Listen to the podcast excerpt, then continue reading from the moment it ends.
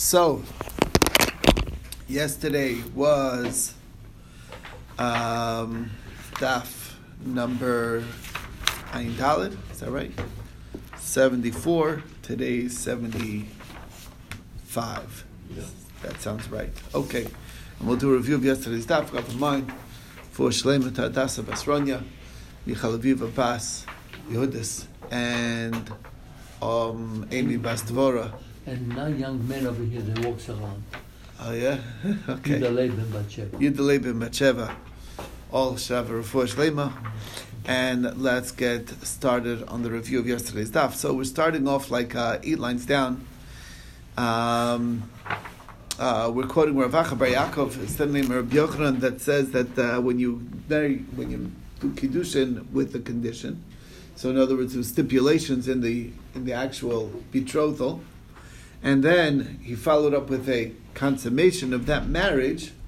So his opinion is is that there is no question you don't need a get if it turns out that those stipulations were met, because for sure that bia is going to be assuming that they were met, and it's condition it's still conditional. He doesn't mean to override that condition. Okay, that's again Rabbi Yochanan's opinion. Rav Acha, Rav Ikab, who's the nephew of Rav Acha Bar Yaakov, he said, he has the kash on that. He brought down a halacha of a chalitza mutas, which is a mistaken chalitza, and we said that that's a kosher chalitza. What is a chalitza mutas? So Reish Lakish says it's where they trick the guy into doing chalitza by saying that if you go forward with the procedure of chalitza, that's how you'll be married to her. Total tricked him out. Um, and uh, Rabbi Yochanan says, can't be. Because the halacha is, is that you have to have kavana to do the chalitza. And if he has kavana and she does not, or she has kavana and he does not, it's chalitza sabsula. You have to both be mechavin. How can you say such thing as chalitza kshevi? He doesn't have kavana for chalitza. So, rather, Rabbi Yochanan says that he, he must be that he said, do the chalitza on condition that he'll give you the money. So what do you see? Since you do the action, the action of chalitza overrides any condition. So the same thing over here. You do the action of the bia should override any condition. That's the kasha of Rav, uh, the, the nephew, Rav Acha Beit Ravika, who's the nephew of Rav Acha Yaakov. So it's right, he's Moichel the Tanai. Same thing here.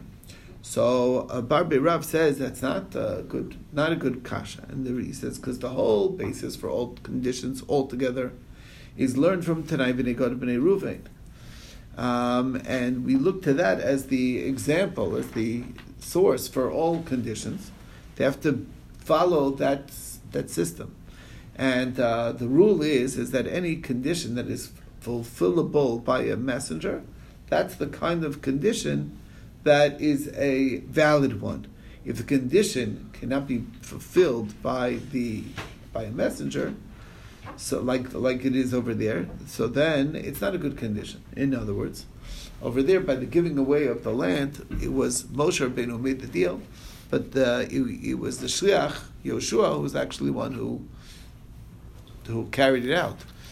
So that's what's required in order for conditions to be a valid condition over here. But, um, so by so when you think about chalitza, chalitza itself is not a conditionable act because it's not something that anybody can do. That's really it's interesting. That's the power to be able to make a condition is to be something that that there's the power of having a messenger take do this for you. Okay, so the Gemara says, okay, well if that's the case, so then be also should not be able to be conditionable because be also is not something that can be done by proxy. Can't have somebody else do have the act of intimacy with your wife on your behalf. That's obviously not going to work. So the Gemara answers, you're right. But since all the, the three manners of marrying is connected to each other, they're uh, kesef, shtar, and pia, and by majority of them, kesef and shtar, you can be do you can do that by a shliach. So so basically, it's something that is conditionable, even though actually in bia it, it happens not to be something that can be done by a shliach, and therefore it does work. Okay, and therefore the bia is still assumed to be with conditions, and therefore um, you would not need a get if it turns out that those conditions were not met. That's basically the idea. Ravula Barabas, the name of Ula, the name of Rabbi Lazar, that if you Mekadosh b'milva, um, and then you f- follow it up with a bia alone, or al tanai, and then you follow it up with a bia, or bepachas mishav bruta, and you had a bia. In all of those cases, we are going to require a get. So, not like what we've seen up until now. We're saying that the marriage is, once you do the bia, it overrides the marriage. That's in the name of Rebbe Lazar. Rav Yosef Rabba, in the name of Menachem, in the name of Rabbi Ami, he says that the only one of those three that he agrees with is Pachas Mishav Pruta, and then follows up with the Bia. Then you need a get, because that's something that nobody makes that mistake. He is very clear. Everyone knows that less than a you can't marry. And if he did marry with less than a and he followed up with a Bia, he wants that Bia to be the Kenyan. And that's the only one that he, people know about. But Mekash Milva, could be a very significant sum of money. So you might think that why shouldn't that be a good marriage? You won't realize that the consummation is required to make the marriage. So that's the idea. And the same thing with conditions. He probably assumed that those conditions aren't uh, aren't a problem; they are met. Okay, that she doesn't have any vows or whatever it is that it was his particular thing. Okay, Rav Kana said the name of Ula um, that if you do kiddushin al tanai and then you follow up the bia, you do require a get. And this is the practical halachi. I mean, this is what he's saying. It's that there was a mice like that, and the chacham were not able to um, be motzi to take her out without a get. And is not like the other Tana, which is reviewed in the name of Shmuel, instead the name of Rabbi Shmuel, that with the drasha that talks about a woman who was raped is not forbidden to her husband. Um, if she was not raped, it was willful, so then he is for, forbidden to her husband. But there's some cases where it wasn't even a rape case, and she'll still be permitted her husband, and that's where the kedushin was kedushay tos, even b'nam morkav al. So obviously there was a bia. You can have a son without that, and still she can uh, basically it nullifies the marriage, and that's the story. So um, brings us to the next thing. Okay, the next topic is is that uh, let's say the there was a condition to the marriage, she doesn't have any vows, or she doesn't have any blemishes. But uh, post kiddushin, she went to a chacham and he removed all vows that she had, or she went to the doctor and the doctor removed all blemishes that she had. So right, she got her nose job or whatever it is, anything. Okay, what? No, no, no, no. Okay. Anyway, so that's the story. So we said that when it comes to the chacham, the marriage is a good marriage. When it comes to the doctor, it's not a good marriage. What's the what's the difference? The teretz is, is it's the way the, they work. A chacham when he is matir neder, he uproots it from the beginning. It's as if the vow was never made. So retroactively, it's when he married her, he married her on condition she has no vows. Well, now those vows are not there; they never existed. Um, and the, as opposed to a doctor, when a doctor heals, he heals only from forward. It was he doesn't make it as if the disease never was there. That you, that's a different level. Uh, so, uh, chacham adif merofe. You understand? The doctor can only heal from here and make it better from you know going forward, but he can't take it as if the illness was never there. Um, anyway. Um, so therefore, um, therefore, the conditions weren't met by the doctor case because the condition was she had no blemishes, and she in fact did have blemishes at that time. She just doesn't have any more anymore. Okay. If she had the blemishes and he, he uh, specified no blemishes, and they had a bia after the marriage, does he have to give her a get or not? Looks to me like he has to because he had a bia. Well, that's she, that's what that's what that's the whole two separate. That's that's the whole machlokas over here. All this machlokas back and forth. We saw opinions both ways. One opinion is that if it, that so it, even no. had a bia, but that, well, one opinion is once you do bia, there's no, you still but but the bia is not for marriage. I mean, just to fulfill the marriage. We said maybe right, right. But it was under assuming that the conditions were met that she does not have no. blemishes, He right? knew the condition not met because after Oh, all, that's the question. He doesn't know. So that's if the he question. knows the condition not met and still so has then a he's overriding it. Then, then he he's doesn't care. married. You're right. That's exactly right. So it depends on what he knows. That's also true. Okay.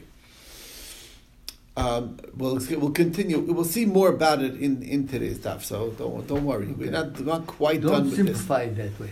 We're not quite done with the topic. Anyway, so the question is because that that distinction we saw another opinion. Okay, um, that says that it's the same thing. That the doctor and the and the chacham um, is ena mikudeshes. Okay, um, that uh, still the conditions weren't met. Okay, we're not talking about where he consummated the marriage. We're just talking about right now in the condition stage. So um, Rabbi explains that it's a that it's a that it's machlokas Rameir and Rabbi Lazar. Uh, Rameir holds that a person i- is willing and doesn't mind that his wife should have to go to beis din. And Rabbi Lazar says the person absolutely does mind that his wife should have to go to beis din. So that's really what it has to do with. If it's if if it's removable only by having to go to the rabbi, and that's something that he would never want. So then, even even though it's removed retroactively, it's irrelevant. He doesn't want her to have to go through that process of having to do that. And if he doesn't care, so then it, then as far as he's concerned, there was never any any any vows on her. That's the difference. Where's the machlokas between Rameir and Rab Reb Lazar? So it's talking about uh, the Mishnah. Mishnah goes that a person um, divorces his wife because she has a vow. So the halacha is is that even though normally if you're not a kohen you could be machzir b'shas, you could take her back and she's your you know go back to being married, no problem, but not in this case. And there's a special reason why. Also, the same thing with mishum shem ra. There's suspicion on her that she's with another man, and that's why he divorced her. Why? You can't ever take her back. What the reason why is because it could it could lead to a terrible calamity. What could happen? He could find out afterwards that maybe the vow was removed, or maybe the suspicions were not true. And uh, then he said, Had I known that, I, I love my wife. I never would have divorced her. Meantime, she's already married to the next guy. And if that's if that's the case, that means I only gave a divorce on that condition that she has these problems, and turns out that these problems weren't really real. So then that could question throw a strong question on the entire get. And if there's a strong question on the entire get, then then she'll then then what we say is okay. Listen here, you're not going to be able to marry her back if you uh, if you give a get. So make sure that you want to do this in a permanent way, and then it's like he, he can, can wake up later and mess her up that way. That's basically one idea. The other idea is, is that in general, these are areas that we want the wives to take more serious, not to be promiscuous, not to be flirtatious, and not to be uh, and not to make vows. Both very important things, and because of that, we we we know we want her to know that the divorce is going to be final. So don't assume that oh afterwards after the divorce they'll come down and then I'll marry you back again. It's not you know.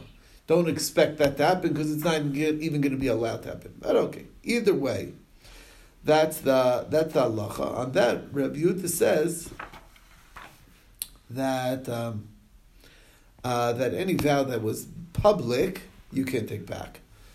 Um, uh, but but if it was not public, so then you could take back, and that has to do with hafara because afterwards you can't be mayfair and neder. Uh, that was a neder that was huda baram that was made public. Okay, we'll see more about that a little bit. And Rameir says that a neder that needs chakiras chacham, that's the kind where you can't take back.